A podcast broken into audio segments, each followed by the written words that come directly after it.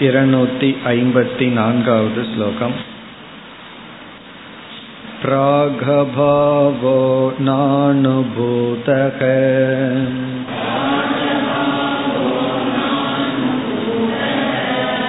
चितेर्नित्या ततश्चितिः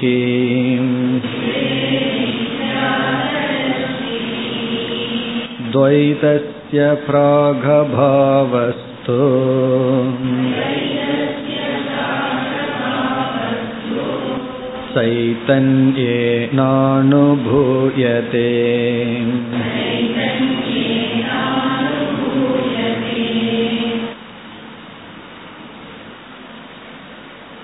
அனிர்வச்சனீயம் மித்தியா என்றால் சைத்தன்யமும் அனிர்வச்சனீயம் ஆகவே மித்யா பாசுமா என்ற சந்தேகம் வந்தது.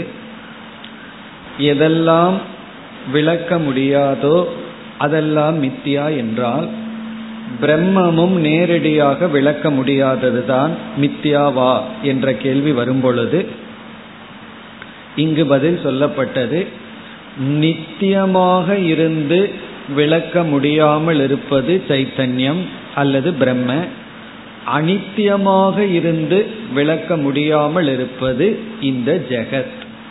ஆகவே நித்தியமாக இருக்கின்ற சைத்தன்யமும் விளக்க முடியாது. அனித்தியமாக இருக்கின்ற ஜெகத்தும் விளக்க முடியாது. வெறும் விளக்க முடியாது என்பது மட்டும் மித்தியாத்துவத்திற்கு ஹேது அல்ல என்று பார்த்தோம். அதுதான் இனி வருகின்ற இரண்டு ஸ்லோகங்களிலும் நிலைநாட்டப்படுகின்றது. இருநூத்தி ஐம்பத்தி நான்காவது ஸ்லோகத்தில் அத்வைதம் சத்தியம் நித்தியமாக இருந்து விளக்க முடியாததாக சைத்தன்யம் இருக்கிறது அல்லது பிரம்மன் இருக்கின்றது. ஆனால் துவைதம் அனித்தியமாக இருந்து விளக்க முடியாததாக இருக்கிறது என்ற கருத்து வருகிறது. இந்த நித்தியம் என்பதற்கு தர்க்க பாஷையில் விளக்கம் வருகிறது. அதையும் சென்ற வகுப்பில் பார்த்தோம். பிராக் அபாவக ந அனுபூதக சிதேகே. சிதேகே என்றால் சைத்தன்யத்தினுடைய சிதேகே. சித் சிதே சிதியினுடைய பாம் சிதேகே. சைத்தன்யத்தினுடைய பிராக் அபாவக முன் இல்லாமை என்பது. பிராக் அபாவம்னா ஒரு காலத்தில் இல்லாமல் இருந்தது என்பது ந அனுபூதக அனுபவிக்கப்படவில்லை. அனுபவிக்கப்பட முடியாது. சைத்தன்யத்தினுடைய பிராக் அபாவத்தை யாரும் அனுபவிக்கவில்லை. ஆகவே என்ன? ததக சிதிகி நித்யா. ஆகவே சைத்தன்யமானது நித்தியம் சைத்தன்யத்தை நித்தியம்னு சொல்வதற்கு காரணம் சைத்தன்யத்தினுடைய பிராக் அபாவத்தை யாரும் அனுபவிக்கவில்லை. பிராக் அபாவம்ங்கிறது ஞாபகம் இருக்கும் அல்லவா ஒரு பானை தோன்றுவதற்கு முன் அதனுடைய இல்லாமை. ஒரு பொருள் தன்னுடைய தோற்றத்துக்கு முன் அது இல்லாமல் இருத்தல் அது பிராக் அபாவம். இங்கேயும் நம்ம வந்து சென்ற வகுப்புல பார்த்து முடிச்சோம். ஏன் எப்படி சைத்தன்யத்தினுடைய பிராக் அபாவத்தை யாரும் அனுபவிக்கவில்லை என்று பார்த்தோம். எப்படி பார்த்தோம்? சைத்தன்யத்தினுடைய முன் இல்லாமைய நம்ம அனுபவிக்க வேண்டும் என்றால் அந்த அதை அனுபவிப்பது யார்? சைத்தன்யத்தினுடைய இல்லாமையை அனுபவிப்பது யார்? அது சைத்தன்யமா அல்லது சைத்தன்யத்துக்கு வேறானதா? சைத்தன்யத்துக்கு வேறானதுன்னா ஜடம்.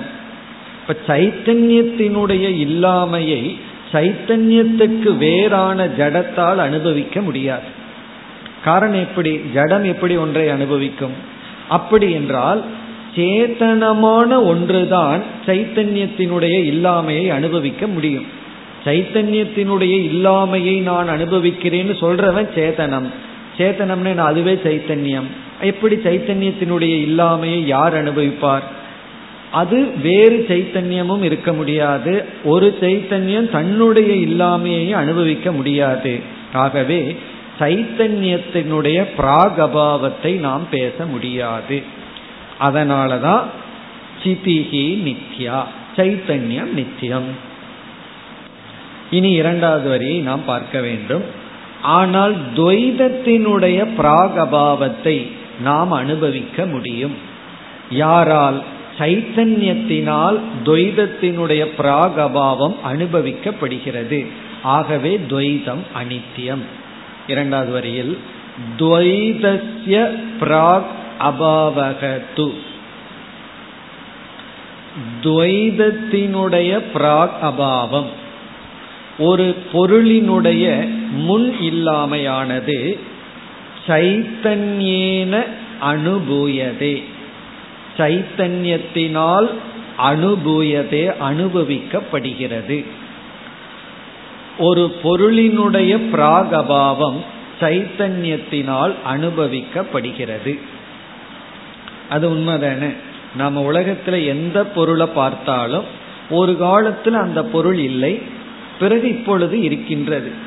அந்த பொருளை நம்ம பார்க்காம இருக்கிற காலமும் உண்டு. பிறகு ஒரு விளக்காசிரியர் சொல்றார் சுஷுப்தியில அனைத்து பொருள்களினுடைய அபாவத்தை சைத்தன்யம் அனுபவிக்கின்றது. என சுஷுப்தி அவஸ்தையில அனைத்து பொருள்களினுடைய இல்லாமையை சைத்தன்யம் அனுபவிக்கின்றது. ஜாகிரத அவஸ்தைக்கு வரும்பொழுது இந்த பொருள்களெல்லாம் ஒரு நிலையில் இல்லை இப்பொழுது இருக்கின்றது என்று ஞானத்தினால் அல்லது அறிவு சொரூபமானது காட்டி கொடுக்கின்றது. ஆகவே இங்க முடிவு என்ன? ததக துவைதம் அனித்தியம் அதுதான் இங்க நமக்கு முடிவு. ஆகவே துவைதமானது அனித்தியம் பிராகபாவம் இருப்பதனால். சைத்தன்யம் நித்தியம் பிராகபாவம் அதற்கு இல்லாததனால். இத வந்து நம்ம முன் ஸ்லோகத்தோட சம்பந்தப்படுத்தணும். ஆகவே என்ன நம்ம சொல்றோம் அப்படின்னா நம்ம வந்து சைத்தன்யத்தை வந்து சுவச்சனீயம் அல்லது சுச்சிந்திய ரச்சனா என்று சொல்ல போறதில்லை. சைத்தன்யத்தை விளக்க முடியும்னு நம்ம சொல்ல போறதில்லை. அது வந்து விளக்க முடியாதது தான். துவைதத்தையும் விளக்க முடியாதது தான்.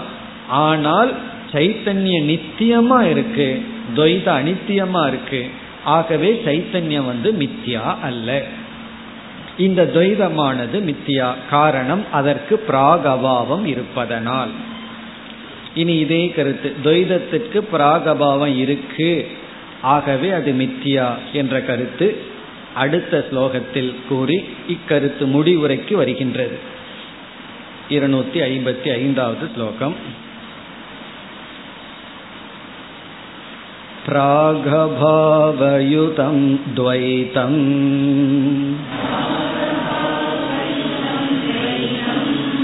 रच्यते कि गडातिवत्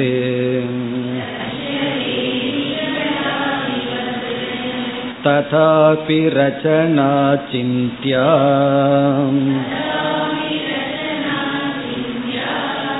मिथ्या ते नेत्रजालवत्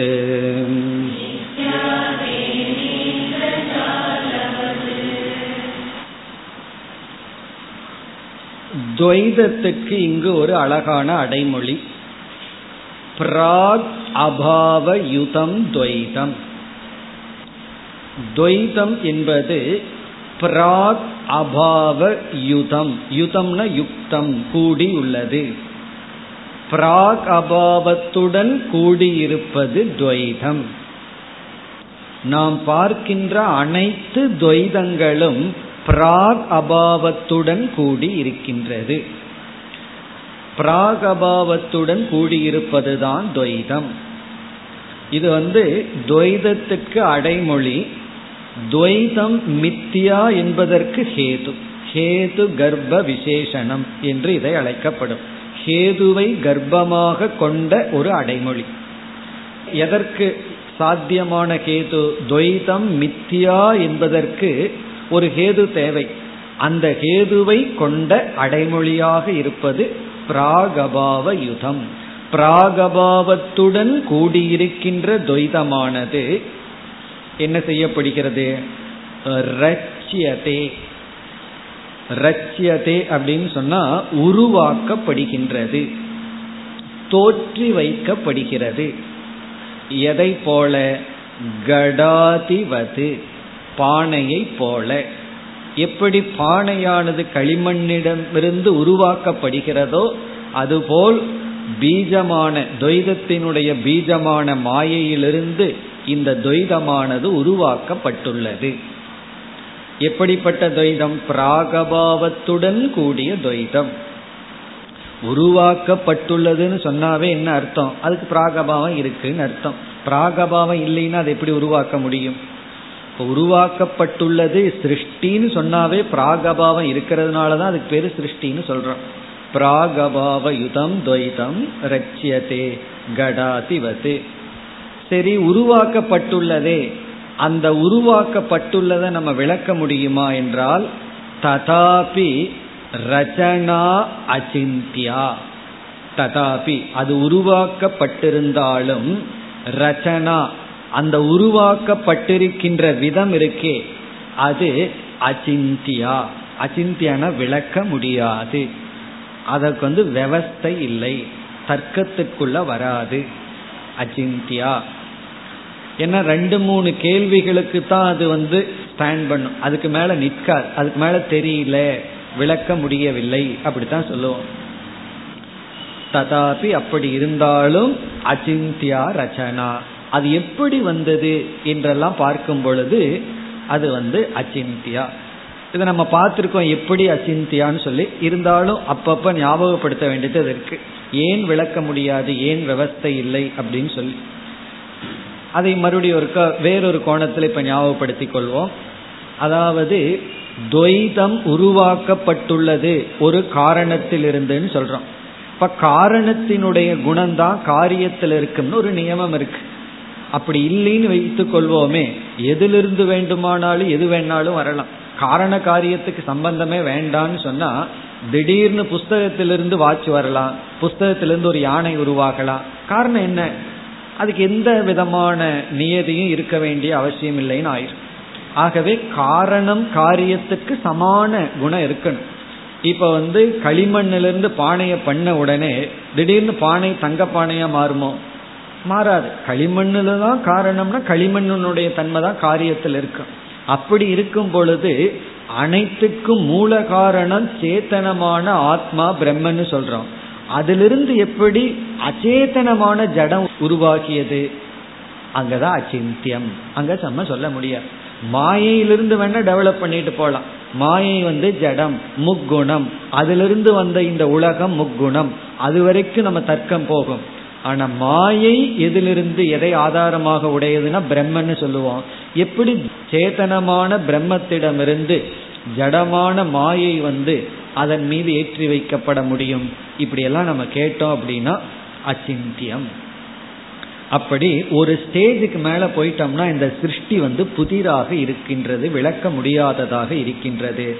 ஆகவே என்ன கன்க்ளூஷன் தேன மித்யா. தேன தஸ்மாத் ஆகவே மித்யா. இங்க வந்து துவைதம் மித்யா. ஆகவே இந்த துவைதமானது மித்யாவாக இருக்கின்றது. இந்த துவைதம் மித்யா. எதை போல? இந்திர ஜாலவது இந்திரஜாலவது. இது வந்து திருஷ்டாந்தம் எக்ஸாம்பிள் இந்திரஜாலம்னா ஒரு மாயாவி செய்கின்ற மாயா வித்யா. நம்ம முன்னாடி வந்து எத்தனையோ மாயாவி வந்து மாய வித்தியை காட்டுகின்றான். அது போல அவன் காட்டுறதெல்லாம் பொய் உண்மை கிடையாது. இப்ப இந்திர ஜாலவத்து அந்த காலத்துல அந்த மாயா வித்யா ரொம்ப பிரசித்தியா இருந்தது. இப்பொழுது இருக்கின்றது அங்கங்கு. அப்படி இந்திரஜாலத்தை போல துவைதமானது மித்யா. இனி அடுத்த ஸ்லோகத்தில் இவர் ஆரம்பித்த அத்வைதம் பிரம்ம என்கின்ற விசாரத்தை நிறைவு செய்கின்றார். அதாவது இருநூத்தி முப்பத்தி ஏழாவது ஸ்லோகத்தில் ஆரம்பிக்கப்பட்டது அது அடுத்த இருநூத்தி ஐம்பத்தி ஆறாவது ஸ்லோகத்தில் நிறைவு செய்யப்படுகின்றது.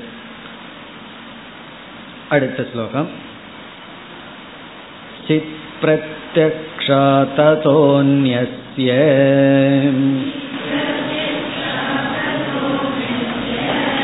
மித் ततोऽन्यस्य मिथ्यात्वं चानुभूयते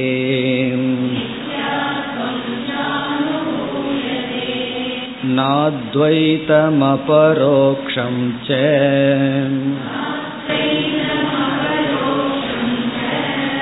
एतन्न व्याहतं कथम्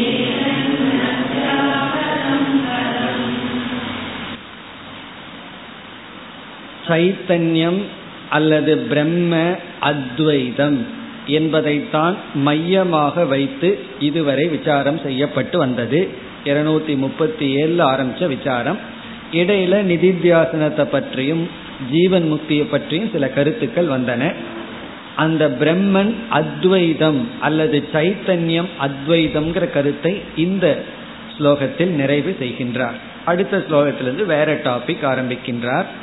இதை எப்படி நிறைவு செய்கின்றார் என்றால் இங்க பூர்வ பக்ஷியோட பேசி பேசி டிஸ்கஷன் பண்ணி பண்ணி கடைசியில என்ன நிலைக்கு வந்துள்ளோம் அப்படின்னா சைத்தன்யம் அப்படிங்கிறது மிக தெளிவாக தெரிகிறது.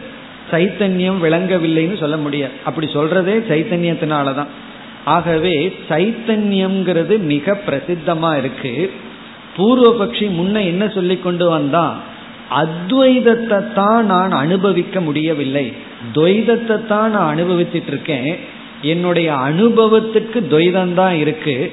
அத்வைதம்ங்கிறது வெறும் மனதளவில் தான் இருக்கு. அதை வந்து என்னுடைய அனுபவத்துக்கு வரவில்லை. இப்ப அத்வைதம்ங்கிறது பிரத்யக்ஷம் இல்லை. துவைதந்தான் பிரத்யக்ஷம்னு சொல்லி கொண்டு வந்தார். இப்ப வந்து இவர் எதை நிலைநாட்டி விட்டார்னா சைத்தன்யம் அப்படிங்கிறது பிரத்யக்ஷம். அது மிக தெளிவாக இருக்குன்னு சொல்லிட்டார். இப்ப இங்க என்ன சொல்கின்றார்? சைத்தன்யம் வந்து ஒன்று. இரண்டு சைத்தன்யம் இல்லை சைத்தன்யம் அத்வைதம். ஆனால் சைத்தன்யமானது விளங்கி கொண்டு இருக்கின்றது அதை வந்து சாதாரண லாங்குவேஜிலே சொல்றாரு பிரத்யக்ஷம்னே சொல்றார். பிரத்யக்ஷம்னு சொன்னா தெளிவாக விளங்கி கொண்டு இருக்கிறது இப்ப சைத்தன்யம் இரண்டற்றது தெளிவாக விளங்குகிறது. ஆனால் அத்வைதம் விளங்கவில்லை என்று நீ சொன்னால் இதுதான் கான்ட்ரடிக்ஷன் வியாகாதம் அப்படின்னு சொல்ற. இவன் என்ன பூர்வபக்ஷி சொல்றான்? சைத்தன்யத்தை நான் ஒத்துக்கிறேன் தெளிவா விளங்குது. ரெண்டு சைத்தன்யம் இல்லை அது அத்வைதம்னு ஒத்துக்கிறேன். ஆனால் அத்வைதம் வந்து எனக்கு அனுபவத்துல இல்லை அப்படின்னு நீ சொல்றேன்னா இது வந்து கான்ட்ரடிக்ஷன் இது வந்து செல்ஃப் கான்ட்ரடிக்ஷன் வியாகாத தோஷம் அப்படின்னு சொல்றது. அதைத்தான் சொல்லி முடிவு செய்கின்றார். என்ன இந்த விசாரம் நம்ம பண்ண ஞாபகம் இருக்கோ? நமக்கு வந்து சைத்தன்யம் நமக்குள்ள இருக்குன்னு தெளிவா தெரியுது. ஆனா இந்த சைத்தன்யம் அத்வைதமா எல்லா இடத்துலயும் தெரியலையே. துவைதம் தானே தெரியுதே அப்படிங்கிற ஒரு விசாரத்துல இருந்தோம். இந்த விசாரத்துல கடைசியில என்ன செய்துட்டார்? இந்த சைத்தன்யம் அத்வைதம்னு நிலைநாட்டிட்டார். அப்ப வித்யாரண்யர் சொல்றார் நான் சைத்தன்யத்தை அத்வைதம்னு நிலைநாட்டி விட்டேன். சைத்தன்யம் வந்து பிரத்யக்ஷம்னு நிலைநாட்டி விட்டேன். ஆகவே அத்வைதமும் பிரத்யக்ஷம்தான் நாம மிக தெளிவா அனுபவிக்கிறது அத்வைதம் தான் அப்படின்னு சொல்ற ஆனா நமக்கு ஆரம்பத்தில் எப்படி தோணுச்சு? அத்வைதத்தை தவிர மீதி தானே நான் தெளிவா அனுபவிக்கிறேன்னு தோன்றியது. இப்ப அதுக்கு முற்றிலும் வேறுபாட்டுடன் கூறி நிறைவு செய்கின்றார். இப்போ முதல் பகுதி சிது பிரத்யக்ஷா சிது பிரத்யக்ஷா என்றால் சைத்தன்யம் பிரத்யக்ஷமாக இருக்கின்றது இதோட ஒரு சென்டென்ஸ் ஓவர் சிது பிரத்யக்ஷா அஸ்தி சைத்தன்யமானது மிக தெளிவாக விளங்கிக் கொண்டிருக்கின்றது அதாவது சைத்தன்யம் அபரோக்ஷம் அப்படின்னு அர்த்தம் பிரத்யக்ஷான அபரோக்ஷம் பரோக்ஷம் அல்ல எங்கேயோ இருக்கிறதல்ல மிக மிக தெளிவாக விளங்கி கொண்டிருக்கின்றது. சாட்சாத் அபரோக்ஷம் அர்த்தம். எந்த பிரமாணமும் இல்லாமல் விளங்கி கொண்டிருக்கிறது சைத்தன்யம். இது வந்து பூர்வபக்ஷியை நம்ம ஒத்துக்க வச்சுட்டோம். ஏன்னா கொஞ்சம் யோசிச்சு பாரு. உனக்கு வந்து சைத்தன்யம் விளங்கவில்லைன்னு நீ சொன்னேன்னு சொன்னா அது எப்படி இருக்கு? யோசிச்சு பாரு. நீ அப்படி சொல்றதுக்கே சைத்தன்யம் விளங்குறதுனாலதான் உன்னால சொல்ல முடியுது. ஆகவே சைத்தன்யம் பிரத்யக்ஷா. ததக அந்நிய ததக அப்படின்னா சைத்தன்ய தக சைத்தன்யத்தை காட்டிலும் அந்நிய மற்ற அனைத்தும் ததக அந்நிய மற்ற அனைத்துக்கும் மற்ற அனைத்து அப்படின்னு சொன்னா அனாத்மா. ததக அந்நியன சைத்தன்யசிய சைத்தன்யத்துக்கு வேறாக இருக்கின்ற அனைத்துக்கும் மித்யாத்துவம். அனைத்தும் மித்யாவாக இருக்கின்ற தன்மையானது அனுபூயதே மிக தெளிவாக அனுபவிக்கப்படுகிறது.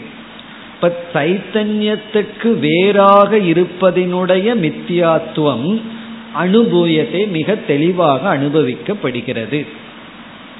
எவ்வளவு விசாரம் பண்ணி எப்படி நம்ம கார்னர் பண்ணியிருக்காரு பாரு. இதைத்தான் நம்ம மாறி சொல்லிட்டு இருக்கோம் மித்தியாத்துவம் எனக்கு தெரியல சைத்தன்யம் எனக்கு தெரியல அப்படின்னு சொல்லிட்டு இருக்கோம் இவர் வந்து சைத்தன்யம்தான் அபரோக்ஷமா இருக்கு. சைத்தன்யத்தை தவிர மீதி எல்லாம் அனித்தியம். அதனால அதனுடைய மித்தியாத்துவத்தை நம்ம நன்கு அனுபவிக்கின்றோம். ஏன்னா ஏற்கனவே ஒரு பூர்வபக்ஷி வந்தது. இந்த மித்தியாத்துவம் யுக்தினால தான் இருக்கா? அதுவும் இல்லை அனுபவம் மூலமா இருக்குன்னு நிலைநாட்டினார். அதையெல்லாம் இங்கு முடிவுரை செய்கின்றார். மித்யாத்துவம் ச அனுபூயதே. இந்த மித்யாத்துவமும் அனுபவிக்கப்படுகிறது.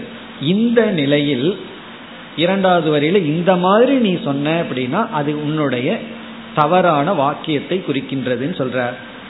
அத்வைதம் ந அபரோக்ஷம் ச இதி. இப்படி நீ சொன்னால் அத்வைதம் ந அபரோக்ஷம். அத்வைதமானது அபரோக்ஷமாக இல்லை. இதி.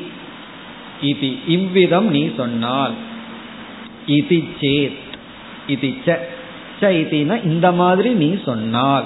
அதாவது நாத்வைதம் அபரோக்ஷம் ச இத்தியேதது. என்பது அத்வைதமானது அபரோக்ஷம் ந ஈதிச்ச இப்படி நீ கூறினால். அதாவது நீ வந்து முதல்ல என்ன சொல்ற? சைத்தன்யம் அபரோக்ஷம்னு ஒத்துக்கிற. ஆனா அத்வைதம் அபரோக்ஷம் இல்லைன்னு நீ சொல்ற. சைத்தன்யத்தை வந்து இரண்டற்றதுன்னு வேற நீ சொல்ற.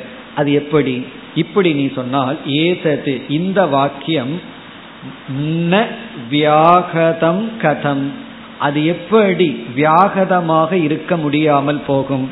அப்படின்னா செல்ஃப் கான்ட்ரடிக்ஷன் இல்லாம எப்படி போகும். அப்படின்னு என்ன? இட் இஸ் செல்ஃப் கான்ட்ரடிக்ஷன் நீ வந்து முரண்பட்டு பேசுகின்றாய். எப்படி முரண்பட்டு பேசுற? அத்வைதமான சைத்தன்யம் பிரத்யக்ஷம் அல்லது அபரோக்ஷம். ஆனா அத்வைதம் வந்து எனக்கு விளங்கவில்லை அது அபரோக்ஷம் இல்லைன்னு எப்படி நீ சொல்ல முடியும். ஆகவே இங்கு சைத்தன்யம் பிரம்மன் அபரோக்ஷம் அது சத்தியம்.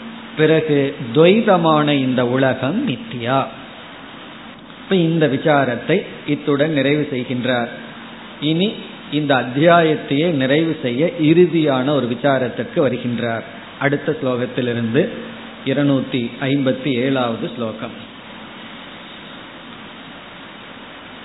इत्थं ज्ञात्वाप्यसन्तुष्टाः केचित् कुत इतीर्यथाम् चार्वाका ते प्रबुद्धस्य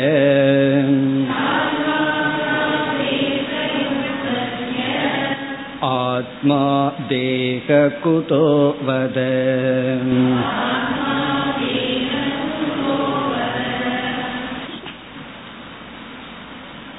இருநூத்தி ஐம்பத்தி ஏழாவது இந்த ஸ்லோகத்திலிருந்து இருநூத்தி எழுபத்தி ஐந்தாவது ஸ்லோகம் வரை ஜீவன் முக்தி விசாரக. ஜீவன் முக்தியை பற்றி பேச இருக்கின்றார். பிராக்டிக்கலா நமக்கு வர்ற சந்தேகங்களை எல்லாம் எடுத்து தெளிவுபடுத்த போகின்றார். ஏற்கனவே இந்த ஜீவன் முக்தியை பற்றி கொஞ்சம் பேசி இருந்தார். நிதித்தியாசனத்தை பற்றி. என்னதான் எனக்கு அத்வைதம் அத்வைதம் தெரிஞ்சாலே ஜடித்யத்தியாச ஆயாதி திடீர் திடீர்னு அத்தியாசம் வந்துருதே நான் என்ன பண்ணட்டும்னு அந்த புலம்பலெல்லாம் ஏற்கனவே சொல்லி இருந்தார் அது போன்ற கருத்துக்கள் மீண்டும் வர இருக்கின்றது. ஜீவன் முக்தினா என்ன? எது ஜீவன் முக்தி? ஏற்கனவே பூர்வபக்ஷி சொன்னா இந்த ஞானத்துக்கு அப்புறம் பசிதாகம் எல்லாம் இருக்கேன்னா. அது சொன்னார் இருக்கட்டும் யார் இருக்காதுன்னு சொன்னா. இப்படி எல்லாம் பதில் சொன்னார்.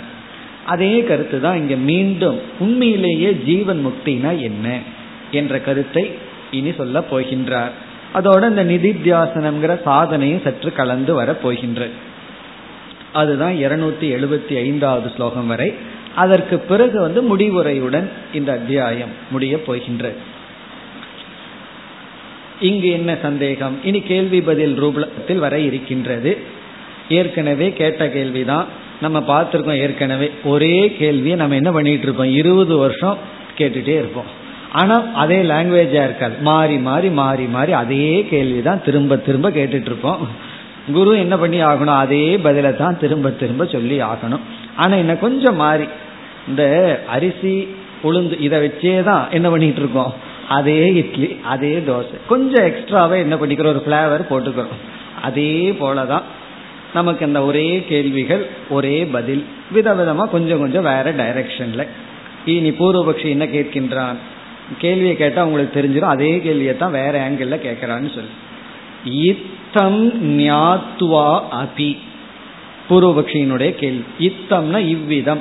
நீங்க சொன்னபடி சைத்தன்யம் வந்து அத்வைதம் சைத்தன்யம் நித்தியம் துவைதம் வந்து மித்யா அனுபவிக்கப்படுகிறது. இப்படியெல்லாம் நீங்கள் நீங்க என்ன சொன்னீங்களோ இத்தம் ஞாத்துவா அபி. இவ்விதம் தெரிந்தும் கூட கேச்சித் பலர் கேச்சித்துனா பலர் ஒரு ஆள் ரெண்டாள் அல்ல சிலர் அல்ல பலர்.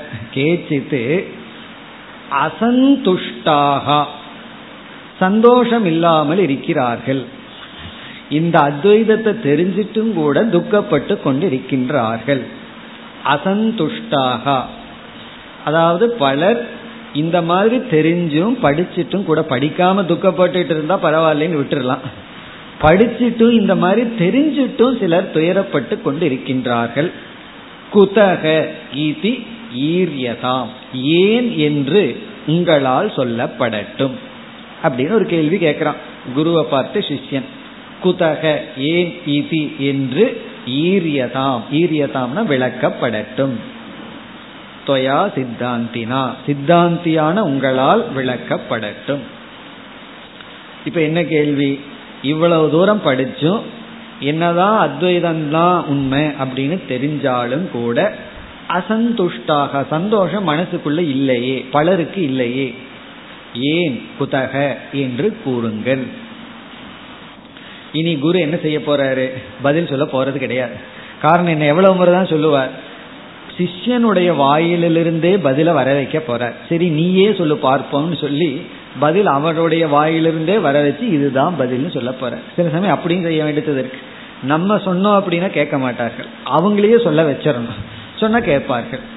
ஆமா நான் சொல்றது சரி சரிதான்னு சொல்லி. அப்படி இனி என்ன பதில் சொல்ல போகிறார்னு சொன்னா குரு ஒரு கேள்வியை திருப்பி அந்த சிஷ்யனிடம் கேட்டு நீ பதில் சொல் அப்படின்னு சொல்ல போறார். இரண்டாவது வரையில் அது. இனி சிஷ்யன் வந்து அதற்கு ஒரு பதில் சொல்லுவான். குரு சொல்ல போறார் அதுதான் நீ கேட்ட கேள்விக்கும் பதில்.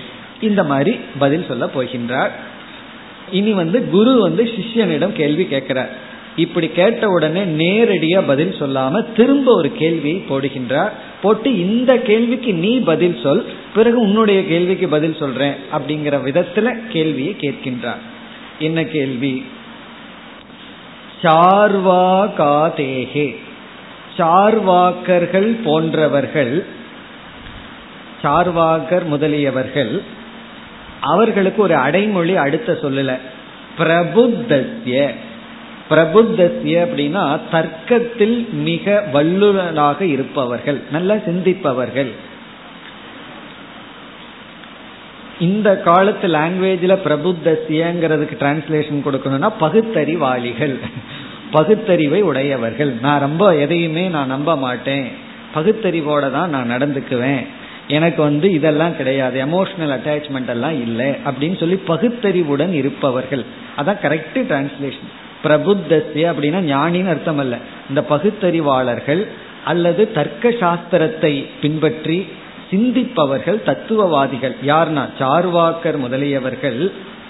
அவர்களுக்கு பிரபுத்தஸ்ய அபி அந்த அபிவர் அப்படிப்பட்ட அறிவுடையவர்களுக்கும் ஆனால் சார்வாக மதத்தை பின்பற்றுபவர்களுக்கு ஆத்மா தேகக. அவர்களுடைய ஆத்மா தேகம். இந்த உடல் தான் அவர்களை பொறுத்த வரைக்கும் ஆத்மா என்னன்னா இந்த உடல் தான் எப்படிப்பட்டவர்கள் பிரபுத்தசிய அதாவது தர்க்க ரீதியா சிந்தித்து உண்மையை தெரிஞ்சுக்கணும் இந்த உலகத்துல எது சத்தியம் எது சாரம்னு கண்டுபிடிக்கணும்னு முயற்சி செய்த சார்வாக்கர் முதலியவர்களுக்கு தேக ஆத்மா. கடைசியில் அவங்க என்ன உண்மையை சொல்கிறார்கள்னா இந்த உடல் தான் ஆத்மா. குதக வத. ஏன் அவர்களுக்கு இந்த தேகம் ஆத்மாவா இருக்கு? வத. நீயே அதற்கு பதில் சொல் அப்படின்னு பூர்வபக்ஷி கிட்ட சித்தாந்தி கேட்கின்றான். பூர்வபக்ஷி என்ன கேட்டான்? அத்வைதத்தை தெரிஞ்சிட்டும் மனசுல ஏன் சந்தோஷம் இல்லாம இருக்கிறார்கள்? பல சந்தோஷம் இல்லாம இருக்காங்களே அதுக்கு நீ பதில் சொல்லுன்னு சொன்னா நம்ம என்ன அவன் இடத்துல கேட்கிறோம்? சித்தாந்தி என்ன கேட்கின்றான்? நல்லா ஆழ்ந்து சிந்திச்சு உண்மை இதுதான்னு கண்டுபிடிக்க முயற்சி செய்த தத்துவவாதிகளான சார்வாக்கர்கள் தெரிஞ்சுக்கணும் அப்படிங்கிற அர்ப்பணித்து எப்பொழுதுமே சிந்தித்து கொண்டிருக்கின்ற கணிய விஞ்ஞானவாதிகள் சூன்யவாதிகள் எத்தனையோ புத்த மதத்துல பிரிவுகள் எல்லாம் இருக்கு. இப்படிப்பட்டவர்களுக்கும் கூட தேகம்தான் ஆத்மாவா இருக்கு. கடைசியில நீ என்ன உண்மையை கண்டுபிடிச்ச? சில பேர் வந்து சிஷ்யர்களுக்கு சொல்வார்கள் இந்த சம்பிரதாயத்துல வராமல் அவர்களே சிந்திச்சு சில தத்துவங்களை சொல்பவர்கள் என்ன சொல்வார்கள்னா நான் நாற்பது வருஷம் ரிசர்ச் பண்ணேன் ஏழு வருஷம் யோசிச்சு கண்டுபிடிச்ச உண்மை இது இப்படி எல்லாம் சொல்வார்கள். கண்டுபிடிச்சு என்ன உண்மையை சொல்கிறார்கள்னா தேக ஆத்மா. எத்தனை வருஷம் இதுக்கு நீ தவம் பண்ணேன்னா? நாற்பது வருஷம். கொஞ்சம் புத்திசாலி என்ன சொல்லுவான் தெரியுமோ? நான் ஒரு நாளுமே தவம் பண்ணாம இதைத்தானே சொல்லிட்டு இருக்கேன் அப்படின்னு சொல்லுவான். நீ நாற்பது வருஷம் தவம் பண்ணி என்னுடைய உடல் தான் ஆத்மான்னு என்கிட்ட வந்து நீ சொல்ற. நான் ஒரு நாளும் தவம் பண்ணாம நான் இதே தத்துவத்தை தான் சொல்றேன் அப்படின்னு அவன் சொல்லுவான். இப்படி இருக்கே குதக ஏன் என்று வத தொம் வத நீ என்னிடத்துல சொல் அப்படின்னு சொல்லி சித்தாந்தி வந்து பூர்வபக்ஷியிடம் கேட்கிறான் இந்த பூர்வபக்ஷி என்ன பதில் சொல்றான் அடுத்த ஸ்லோகத்தில் பூர்வபக்ஷியினுடைய பதில் सम्यक् विचारो नास्त्यस्य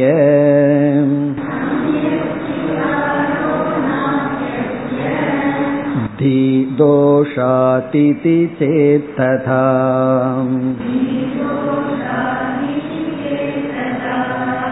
असन्तुष्टास्तु शास्त्रार्थम्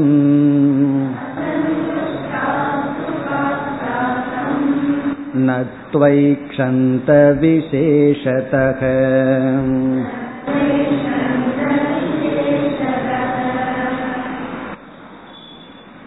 முதல் வரியினுடைய பதில் சமஸ்கிருதம் தெரியாமையே எல்லாம் புரிஞ்சுக்கலாம். சம்யக் விசாரக நாஸ்தி அஸ்ய. அஸ்ய அவர்களுக்கு சார்வாக்கர் போன்றவர்களுக்கு சம்யக் விசாரக நாஸ்தி. சம்யக்ன மிக தெளிவான விசாரமானது நாஸ்தி. அவர்களிடத்தில் இல்லை. ஏதோ விசாரம் பண்ணாங்க. ஆனா சரியான விசாரம் செய்யவில்லை. சமயக் விசாரக அஸ்ய நாஸ்தி. அவர்களுக்கு வந்து சரியான விசாரமானது இல்லை அப்படின்னா நடைபெறவில்லை. பூர்வபக்ஷி சொல்றான் காரணம் சொல்றான். அவங்க வந்து சரியா விசாரம் பண்ணல. பண்ணினாங்க விசாரம் செய்தார்கள். ஆனா சரியான விதத்துல விசாரம் செய்யவில்லை. இப்போ ஒரு இடத்துக்கு நம்ம போகணும். அந்த இடத்துக்கு பத்து கிலோமீட்டர். ஒருவர் வந்து பத்து கிலோமீட்டர் பயணம் பண்ணிட்டு நான் அந்த இடத்துக்கு வரலையே அப்படின்னா நம்ம என்ன சொல்லுவோம்? நீ பத்து கிலோமீட்டர் பயணம் பண்ணின கிழக்க போறதுக்கு பொதுவாக மேக்க போயிருக்க அவ்வளவுதான். இப்ப யார் நீ வந்து பயணம் பண்ணலன்னு சொன்னா ராங் டைரக்ஷன்ல நீ வந்து பயணம் செய்துள்ளாய். அப்படி இவர்கள் விசாரம் செய்தார்கள். சரியான விசாரம் செய்யவில்லை. அப்படின்னு இவன் பதில் சொல்றான். பூர்வபக்ஷி வந்து புத்திசாலித்தனமா பதில் சொல்றான். சமயக் விசாரக நாஸ்தி அஸ்ய. பிறகு பூர்வபக்ஷிய காரணம் சொல்றான் ஏன் அவங்க வந்து சமயக் விசாரம் பண்ணல? அதுக்கு என்ன காரணம்? தி தோஷாத் இதி சேத். தி தோஷக புத்தியில இருக்கின்ற தோஷம். அவர்களுடைய புத்தியில இருக்கின்ற குறையினால். என்ன குறைன்னு நம்ம சொல்லலாம். முக்கியமான குறை வந்து சாத்விகமான ஸ்ரத்தை அவர்களிடத்தில் இல்லாத காரணத்தினால் அவங்க வந்து ராஜசமான தாமசமான சிரத்தையோட இருக்கிறதுனால சரியான பிரமாணத்தில் சிரத்தை வைக்காமல் தவறான பிரமாணத்தில் சிரத்தை வைத்து விட்டார்கள். அதுதான் உண்மையான தி தோஷம். தி தோஷம்ங்கிறது என்னன்னு சொன்னா நம்முடைய புத்தியானது எந்த இடத்துல ஸ்ரத்த வைக்கணுமோ அந்த இடத்துல வைக்காம இப்ப பிரத்யக்ஷ பிரமாணத்திலையும் அனுமானத்திலையும் முழுமையான ஸ்ரத்தைய வச்சு ஆகமத்துல சாஸ்திரத்துல முழுமையான சிரத்தைய வைக்காம தர்க்கத்துல போய் முழுமையான சிரத்தைய வச்சா அது எப்படிப்பட்ட புத்தி? தோஷத்தை உடைய புத்தி. சித்த சுத்தி இல்லாத புத்தி. அதனால என்ன ஆகுது அப்படின்னு சொன்னா அந்த பிரமாணத்திலிருந்து என்ன விஷயம் வருதோ அதுதான் சத்தியம்னு நினைக்க தோணுது. சாஸ்திர சொல்றத நம்பாம அவர்களுடைய புத்தி வெறும் தர்க்கத்தில் இருப்பதனால் அந்த தர்க்கத்துல ஸ்ரத்த இருந்துடுதுன்னு சொன்னா தர்க்க தோஷம் நமக்கு தெரியாது. ஒரு இடத்துல நமக்கு ஸ்ரத்த இருந்தால் அந்த ஸ்ரத்தை தாமசமாகவோ ராஜசமாகவோ இருந்தா அதுல இருக்கிற குறை நமக்கு தெரியாது. அதனாலதான் பலர் வந்து யார் நம்ம ஏமாற்றுவார்களோ யாரிடமெல்லாம் நம்ம ஏமாறுறோமோ நம்ம எப்படி ஏமாந்துருப்போம்னு பார்த்தோம்னா அவர்களிடத்துல வந்து நமக்கு ஒரு ஸ்ரத்த வந்திருக்கும். ஏன் வந்திருக்கும்னா நம்ம ஏன் ரெண்டு வார்த்தை புகழ்ந்து பேசியிருப்பார்கள். உடனே நம்பிடுவோம் நம்ம இடத்துல அக்கறை காட்டுற மாதிரி ரெண்டு வார்த்தை பேசியிருப்பார்கள். உடனே நம்ம நம்பி விடுவோம். இதெல்லாம் வந்து தி தோஷம். இத வந்து பூர்வபக்ஷி சொல்றான். புத்தியில் இருக்கின்ற தோஷத்தினால் அவர்களிடத்தில் சரியான டைரக்ஷன்ல விசாரம் இல்லை. இது சே இப்படி நீ பதில் சொன்னார். சித்தாந்தி பதில் சொல்றார். அப்ப நான் உனக்கு பதில் சொல்ல வேண்டிய அவசியமே இல்லை. நீ சொன்ன பதில் தான் உன்னுடைய கேள்விக்கும். அப்படின்னு பதில் சொல்ற. நீ ஒரு கேள்வி என்கிட்ட கேட்டையே அத்வைதத்தை தெரிஞ்சிட்டும் ஏன் சில பேர் சந்தோஷம் இல்லாம இருக்காங்கன்னு கேட்டையே அதற்கு நான் இதே பதில் தான் சொல்கின்றேன் அப்படின்னு சொல்றார். இரண்டாவது வரியில் ததா அவ்விதம் என்றால் அசந்துஷ்டாகாத்து. இந்த அசந்துஷ்டாகான்னு நீ கேட்டையே அவர்கள் யார்? அவர்களுடைய நிலை என்ன? என்றால் சாஸ்திரார்த்தம் நது ஐக்ஷந்த விசேஷதக. சாஸ்திரார்த்தம் சாஸ்திரத்தினுடைய அர்த்தத்தை விசேஷதக மிக தெளிவாக மிக தெளிவாக நது ஐக்ஷந்த. அவர்கள் புரிந்து கொள்ளவில்லை. அவர்கள் புரிந்து கொள்ளவில்லை. அசந்துஷ்டாக ந ஐக்ஷந்த. திருப்தி இல்லாமல் இருப்பவர்கள் சாஸ்திரத்தினுடைய சரியான அர்த்தத்தை விசேஷத்தக மிக தெளிவாக ந ஐக்ஷந்த அறியவில்லை. இல்லையே அவர்கள் அறிந்திருக்கிறார்களேனா? உனக்கு எப்படி தெரியுதுன்னா பேசுகிறார்களே அப்படின்னா. சில பேர் பேசலாம். ஒண்ணுமே புரிஞ்சுக்காமையே நம்ம பேசலாம். விசேஷத்தக அவர்கள் புரிந்து கொள்ளவில்லை.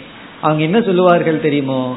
சாஸ்திரம் சொல்லுது அகம் பிரம்மாஸ்மின் ஆனா நான் சொல்லல அப்படின்னு சொல்லுவார்கள்.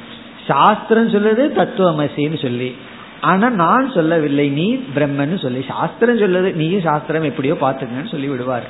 அப்படி அவர்கள் வந்து சப்த ஞானம் தான் உண்டே தவிர அர்த்த ஞானம் கிடையாது.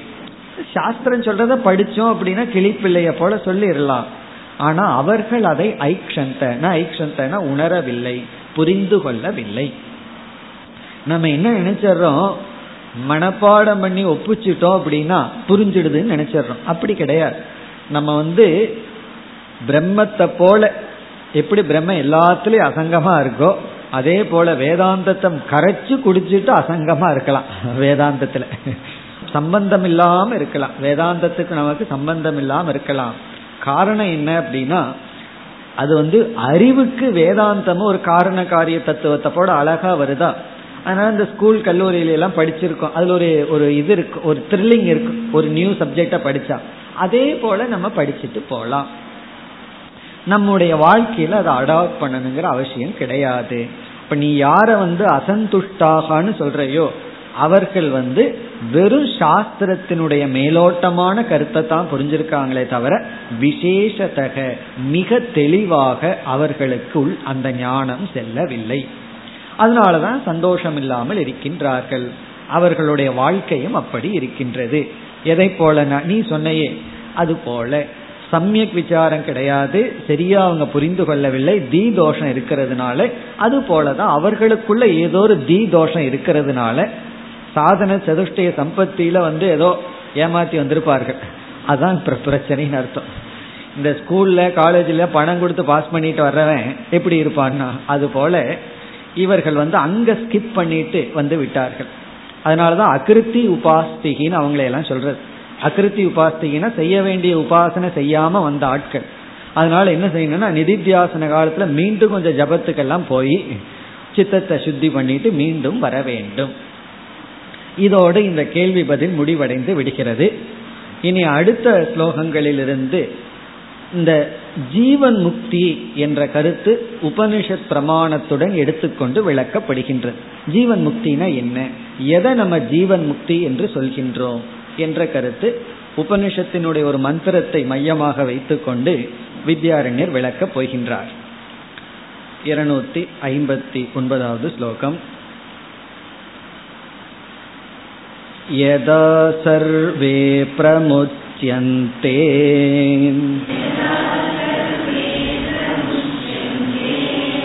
कामा येस्य हृतिश्रुताः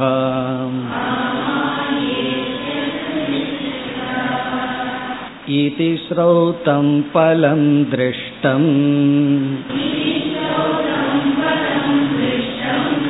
नेति चेदृष्टमेव तत्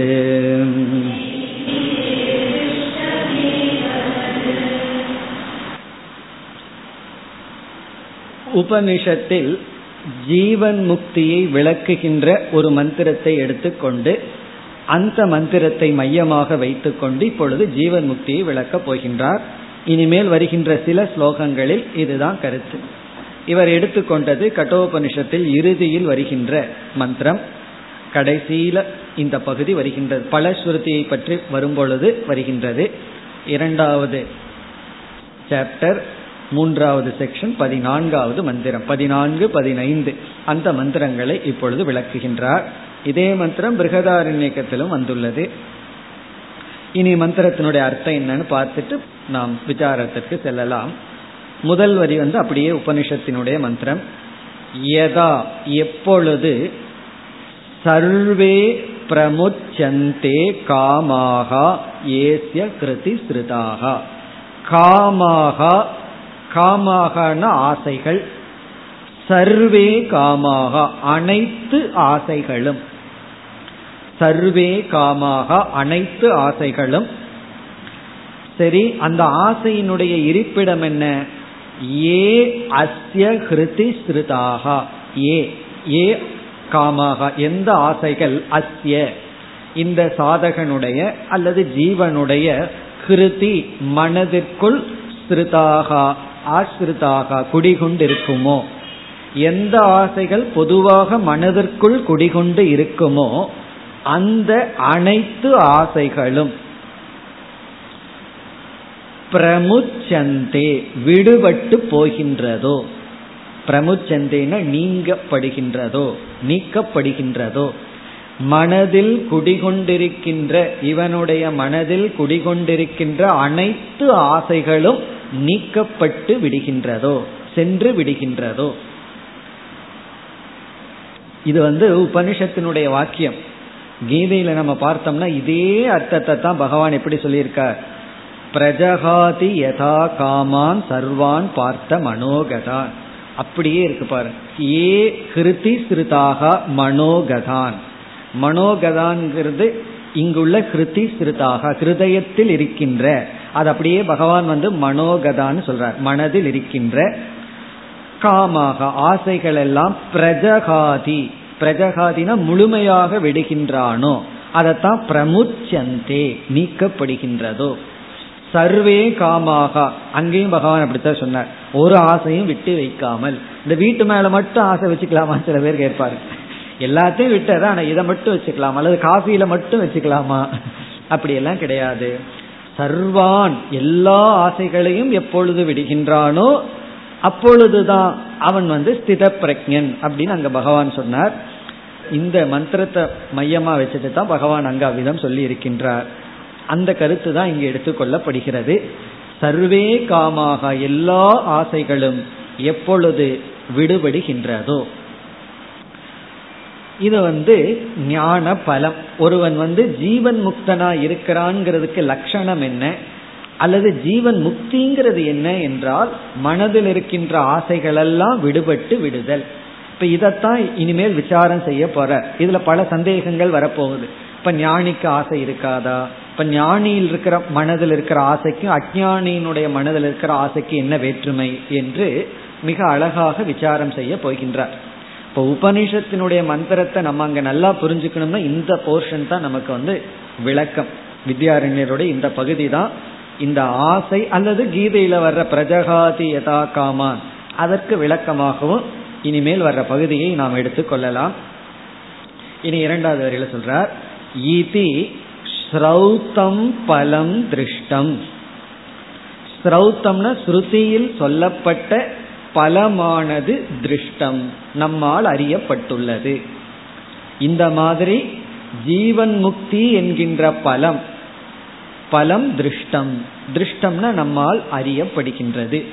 இந்த பலம் எங்கிருந்து நமக்கு தெரிகிறது? ஸ்ரௌத்தம். ஸ்ரௌத்தம்னா ஸ்ருதி யுக்தம் ஸ்ருதியினால் சொல்லப்பட்ட பலம் திருஷ்டம். இப்ப வந்து பூர்வபக்ஷி சொல்றான் ந இதி சேத். அதாவது இந்த திருஷ்டம்ங்கிறத இந்த இடத்துல போட்டு ந திருஷ்டம் இது சேத்.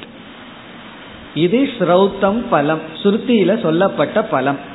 பிறகு இந்த திருஷ்டங்கிற வார்த்தையை ரெண்டு இடத்துல போடணும். ஒன்று சுருத்தியில சொல்லப்பட்டுள்ளது பிறகு நம்மளும் அதை பார்க்கிறோம் நம்மளும் அதை அனுபவிக்கின்றோம் அப்படின்னு சொன்னா பூர்வபக்ஷி சொல்றான் ந திருஷ்டம் இது சேத். நம்ம அனுபவிக்கல ஸ்ருதியில தான் சொல்லப்பட்டிருக்கு. எங்க போச்சு மனசுல இருக்கிற ஆசைகள் எல்லாம்? அதெல்லாம் அப்படியே இருக்கே. மனசில் இருக்கிற ஆசைகள் நீங்கவே இல்லையே. ஆகவே அனுபவத்துல கிடையாது. ஸ்ருத்தில தான் அப்படி சொல்லி இருக்கு அப்படின்னு சொன்னா ந திருஷ்டம் இது சேத் என்று நீ சொன்னால் இந்த இடத்துல வித்யாரண்யருடைய பதில் பார்த்தோம்னா திருஷ்டம் ஏவ அனுபவிக்கிறன்தான் அப்படின்னு சொல்ற. திருஷ்டம் ஏவ தது. தது பலம் திருஷ்டம் ஏவ. அந்த பலத்தை அனுபவிச்சுட்டு தான் இருக்கிறோம். இது எப்படி இந்த கருத்து புரியும்னா நம்ம வந்து ஏதோ ஒரு உடல்நிலை சரியில்லைன்னு டாக்டர்கிட்ட போறோம். எக்ஸாம்பிள் தலைவலின்ட்டே போறோம்னு வச்சுக்கோமே. தலைவலிக்குதுன்னு டாக்டர்கிட்ட போறோம். டாக்டர் வந்து எல்லா டெஸ்டும் பண்ணிட்டு உனக்கு தலைவலி இல்லை அப்படின்னு சொல்கிறார் காரணம் என்ன? எந்த டெஸ்ட்லயும் எந்த குறையும் இல்லை. நம்ம என்ன சொல்லுவோம்? இல்லை இருக்கு. இப்ப இதுல எது டாக்டர் சொல்றது உண்மையா? நம்மளது உண்மையா? நான் தான் அனுபவிச்சுட்டு இருக்கிறேனே. டாக்டர் சொல்ற ந திருஷ்டம். கிடையவே கிடையாதுங்கிற. ஒரு விதமான குறையும் இல்லை. எல்லா ஸ்கேனும் எடுத்து நான் உங்ககிட்ட எவ்வளவு பணத்தை கறக்க முடியுமோ அதெல்லாம் கறந்தாச்சு. இதுக்கு மேலே எனக்கு வந்து மனசுல மனசாட்சின்னு ஒன்று வந்துடுது. இதுக்கு மேலே உங்ககிட்ட பணத்தை வாங்க முடியாது. ஆகவே என்னுடைய அறிவுக்குட்பட்டு உனக்கு தலை வலிக்கல அப்படிங்கிற. உடனே இங்க பேஷண்ட் பதில் சொல்ற திருஷ்டம். எனக்கு தலை வலிக்குது தான் அப்படிங்க பதில் சொல்றார். இவன் சொல்றான் பூர்வபக்ஷி சொல்ற எங்க நம்ம இதை அனுபவிக்கிறோம்னா? திருஷ்டம் ஏவ. இது அனுபவிக்கப்படுகிறது தான் அதனாலதான் என்ன சொல்வார்கள்? ஜீவன் முக்திக்கு ரெண்டே ரெண்டு பிரமாணம். ஒன்று ஸ்ருதி இனி ஒன்று வித்வத் அனுபவக. அதையும் ஒரு பிரமாணமா சாஸ்திரத்துல பேசப்படும். வித்வத் அனுபவ பிரமாணம். வித்வத் அனுபவம்னா ஞானியினுடைய அனுபவம். ஸ்ருதியினுடைய வாக்கியம் ஒரு பிரமாணம். சரி ஸ்ருதி மட்டும்தான் சொல்லுதான்னா இல்ல வித்வத் அனுபவக. ஆகவே இங்க வந்து வித்வத் அனுபவ பிரமாணத்தின் அடிப்படையில் சொல்ற திருஷ்டமேவ. நீ உனக்குள்ள பார்க்கல. அதுக்கு பதில் ஏற்கனவே சொல்லியாச்சு உன்னுடைய தீ தோஷம்தான். ஆனால் உண்மையாலுமே அத்வைத ஞானம் வந்துடுதுன்னு சொன்னா மனதில் இருக்கின்ற ஆசைகள் எல்லாம் நீங்கி விடும். எல்லா ஆசைகளும் நம்மிடம் இருந்து நீங்கி விடும். ரசோப்பிய பரம் திருஷ்டுவா நிவர்த்ததே. அங்க பகவான் சொல்லியிருக்கார். நீ வந்து வெளி விஷயங்களை விட்டு இருக்கும் பொழுது விஷயங்களை தான் விட்ட. ஆனா மனசுக்குள்ள விடல. அதையே நினைச்சிட்டு இருக்க. விரதம் இருக்கிற நாள்ல தான் அதிகமா சாப்பாட்டை நினைச்சிட்டு இருப்போம். ஒழுங்கா சாப்பிட்டு ஆபீஸ் போயிருந்தோம்னா சாப்பாட்டை மறந்துருப்போம். ஒன்னு சாப்பிடாம போனோம்னு வச்சுக்கோமே அடிக்கடி அதே சாப்பாடு ஞாபகத்துல வந்துட்டு இருக்கும். இது வந்து அந்த ரச வர்ஜம் அந்த விடப்பட்ட பொருள் மீது இருக்கின்ற வேல்யூ அது எப்ப போகும்னா பரம் திருஷ்டுவா உனக்கு ஞான நிஷ்ட வந்த உடனே அதுவும் முழுமையா போயிடும் அதற்கப்புறம் நான் இதை துறந்தேன் அப்படிங்கிற எண்ணமும் போயிடும் காரணம் என்ன? எப்பொழுது இந்த பொருளை நான் துறந்திருக்கிறேன் அப்படிங்கிற ஒரு எண்ணம் நமக்கு ஒரு தியாகம் பண்ணுங்கிற உணர்வையும் ஒரு மகிழ்ச்சியையும் அல்லது கர்வத்தையும் கொடுக்கும். அந்த பொருள் மேல வேல்யூ இருக்கிறதுனால.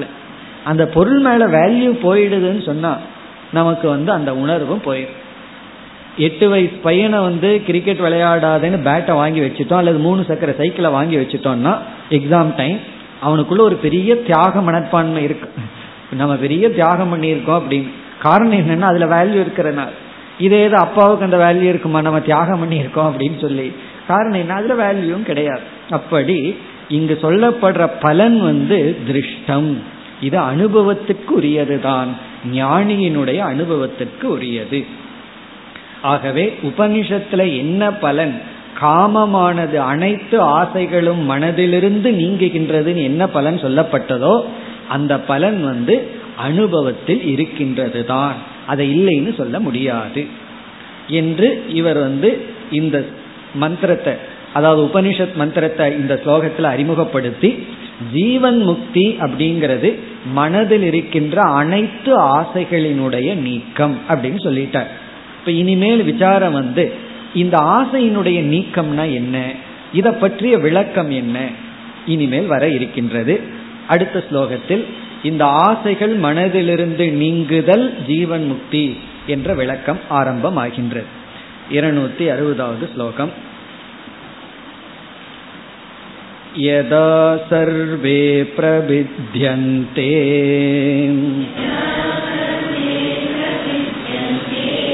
कृतयग्रन्थयस्त्विति कामग्रन्थिस्वरूपेण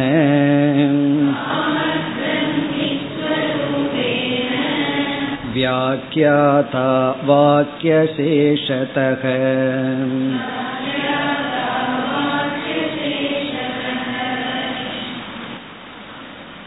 ஒரு பூர்வபக்ஷி நம்ம இடத்துல கேட்கலாம் ஆசை மனதிலிருந்து நீங்குகின்றதுங்கிறதுக்கு எனக்கு விளக்கம் தேவை அப்படின்னு பூர்வபக்ஷி கேட்கலாம் மனசில் இருக்கிற ஆசையெல்லாம் நீங்கிறது தான் ஜீவன் முக்தின்னு சொன்னீர்கள் அதற்கு எனக்கு சற்று விளக்கம் தேவை என்றால் இங்கு வித்யாரண்யர் என்ன சொல்றார்?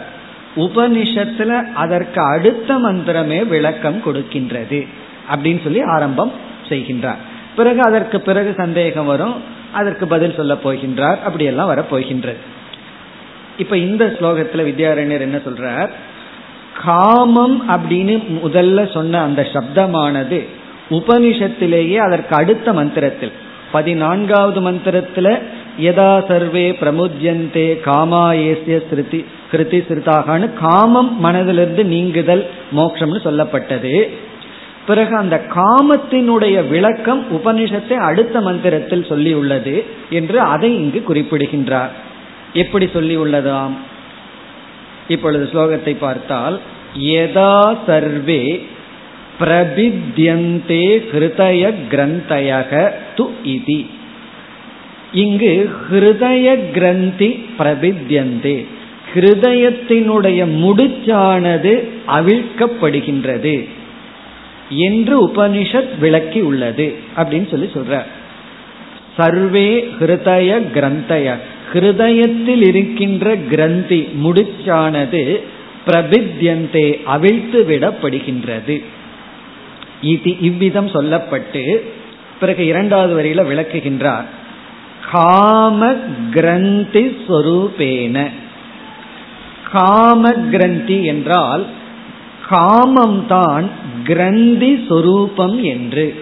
காமக ஏவ கிரந்தி சொரூபேன காமம் தான் ஆசைதான் கிருதயத்தில் உள்ள கிரந்தி என்ற சொல்லினால் வியாக்கியாதா விளக்கப்பட்டுள்ளது. வாக்கிய சேஷதக வாக்கிய சேஷம்னா அடுத்த மந்திரத்தில். வாக்கிய சேஷம்னா நெக்ஸ்ட் ஸ்டேட்மெண்ட் சேஷம்னா ஆடட் வாக்கியம்னா அடுத்த வாக்கியத்தில் இவ்விதம் விளக்கப்பட்டுள்ளது. அதாவது காமம் என்ற சொல்லானது ஹிருதய கிரந்தி என்ற சொல்லினால் விளக்கப்பட்டுள்ளது. இப்ப இதுல இருந்து என்ன தெரியுது? மனதில் இருக்கின்ற ஆசை நீங்குதல் மோக்ஷம் அப்படின்னு சொன்னீர்களே ஆசைக்கு என்ன அர்த்தம்னா அத உபனிஷத்தே ஹிருதய கிரந்திங்கிற வார்த்தையில விளக்கி உள்ளது. இப்ப என்ன ஆகி போச்சுன்னா அப்ப ஹிருதய கிரந்தினா என்ன அர்த்தம்? அதுக்கு காமம்ங்கிற வார்த்தையை நல்லா புரியும். ஆசைங்கிறதாவது ஒழுங்கா புரியும். ஆசைங்கிற வார்த்தைக்கு சொல்லுக்கு உபனிஷத்து வந்து ஹிருதய கிரந்தி என்று விளக்கி உள்ளது நீங்க பதில் சொல்ற உடனே பூர்வபக்ஷி வந்து விடுவான். அப்படி என்றால் அந்த ஹிருதய கிரந்தினா என்ன? அதை இனி விளக்க போறார். ஆகவே உபனிஷத்துல ஆசை நீங்குதல் மோக்ஷம்னு சொல்லப்பட்டது. அந்த ஆசைக்கு விளக்கம் ஹிருதயத்தில் உள்ள முடிச்சின்னு உபனிஷத்தே விளக்கியது. இனி ஹிருதயத்தினுடைய முடிச்சினா என்ன? அந்த முடித்து அவிழ்தல் என்றால் என்ன? அப்படி இனி விளக்கம் கூறப் போகின்றார். அடுத்த வகுப்பில் பார்ப்போம். ॐ पूर्णमधपूर्णमिधं पूर्णात्पूर्णमुदच्छते पूर्णस्य पूर्णमादाय पूर्णमेवावशिष्यते ॐ शान्ति शान्ति शान्तिः